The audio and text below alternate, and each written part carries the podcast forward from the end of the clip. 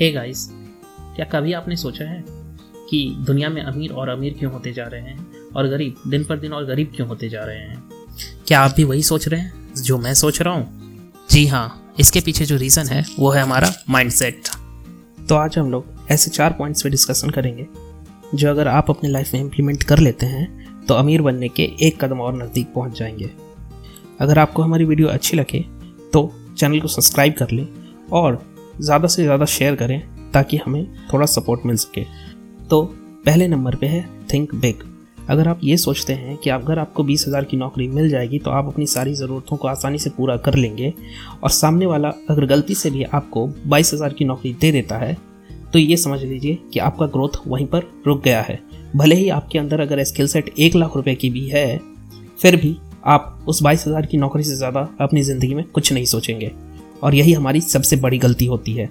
हमारे कंट्री में हर इंसान को ये सिखाया जाता है कि जितनी चादर है, उतना ही पैर फैलाना चाहिए। पर यह बात आप अगर किसी अमीर आदमी के सामने कहेंगे तो आपको पता चलेगा कि उसका माइंडसेट इसका ठीक अपोजिट होता है।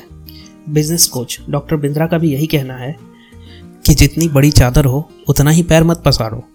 बड़ी चादर लेकर आओ और उसमें और ज़्यादा पैर पसारो। दोस्तों, अगर आप अपने आप को कम आंकेंगे तो दुनिया में कोई आपको खुद से ज़्यादा आंकने से रहा। तो अपने आप को कम आंकना बंद करिए और बड़ा सोचना आज ही शुरू करिए।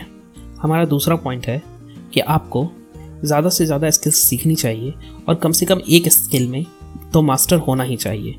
अब आप लोग सोच रहे होंगे कि एक स्किल में मास्टर हो जाने से क्या हम अमीर इंसान बन सकते हैं? अगेन ये बात तो बहुत सारे फैक्टर्स पर डिपेंड करती है। लेकिन अगर आप एक स्किल में मास्टर हो जाते हैं तो आपको सिर्फ़ वो स्किल ही नहीं आती, बल्कि आपको मास्टर होना भी आ जाता है।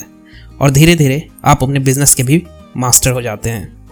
आज ही आप अपनी पसंदीदा स्किल्स की लिस्ट तैयार करिए और उसमें जुट जाइए। तो चलिए, चलते हैं तीसरे पॉइंट की तरफ़।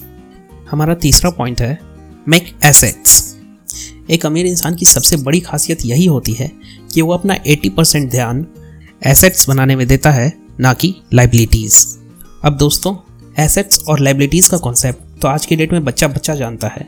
लेकिन वो ये भूल जाते हैं कि अलग अलग सिचुएशन में एक ही चीज़ आपके लिए एसेट भी बन सकती है और लाइबिलिटी भी।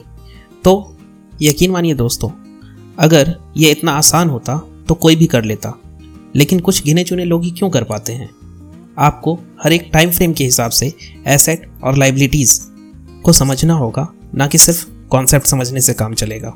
हमारा चौथा पॉइंट है कि आपको अपने इनकम के साथ 80-20 प्रिंसिपल अप्लाई करना चाहिए। आपको सबसे पहले 20% परसेंट ऑफ़ योर इनकम खुद को पे करना चाहिए, जिसको आप फ्यूचर में एसेट्स बनाने में यूज़ करेंगे। अगर आज के डेट में आप ये नहीं करते हैं तो आप ये भूल जाइए कि आप कभी ज़िंदगी में भी बन सकते हैं। एक मिडिल क्लास आदमी की ज़रूरत बहुत ज़्यादा होती है, जो कि ज़िंदगी में कभी ख़त्म होने वाली है नहीं। तो आपको 20 परसेंट हर हाल में अलग करना ही है।